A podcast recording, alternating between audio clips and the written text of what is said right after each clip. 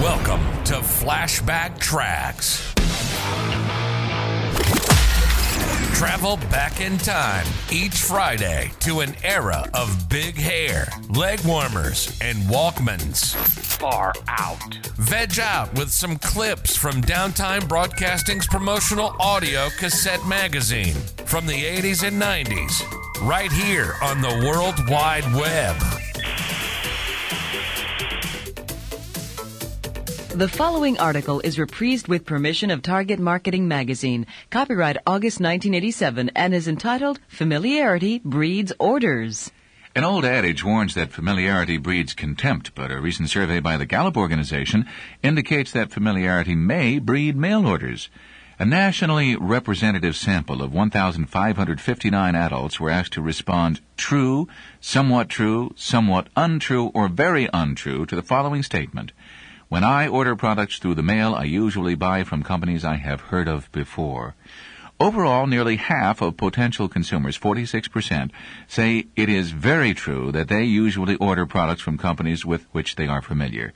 When the additional one in four who feel that the statement is somewhat true are considered, the result is nearly seven in ten adults who tend to order products from organizations they've heard of.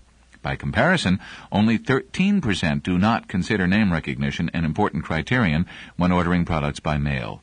7% of adults said the statement was somewhat untrue, and 6% responded very untrue. The largest portion of all demographic groups claim that ordering from well-known companies is characteristic of their behavior. When those who say it is somewhat true are factored in, the majority of all population segments agree to some extent with statement. Despite this overall agreement, demographic differences exist, with certain segments of the population being more inclined than others to make a habit of ordering from well-known mail order companies. Women are more inclined than men to order products through the mail from a company which they've heard of before. 50% of women compared with 43% of the men polled. Age appears to be a critical factor in the importance given to name recognition. Only one third of young adults age 18 to 24 place orders through the mail from a well-known company.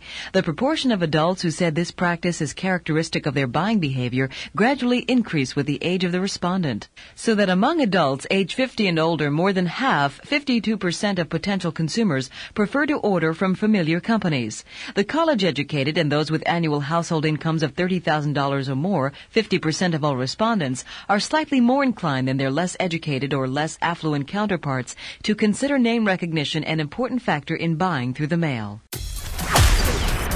Travel back in time with us next Friday as we share more clips from the 80s and 90s on another rad episode of Flashback Tracks, exclusively on Promo Corner. Time to bounce.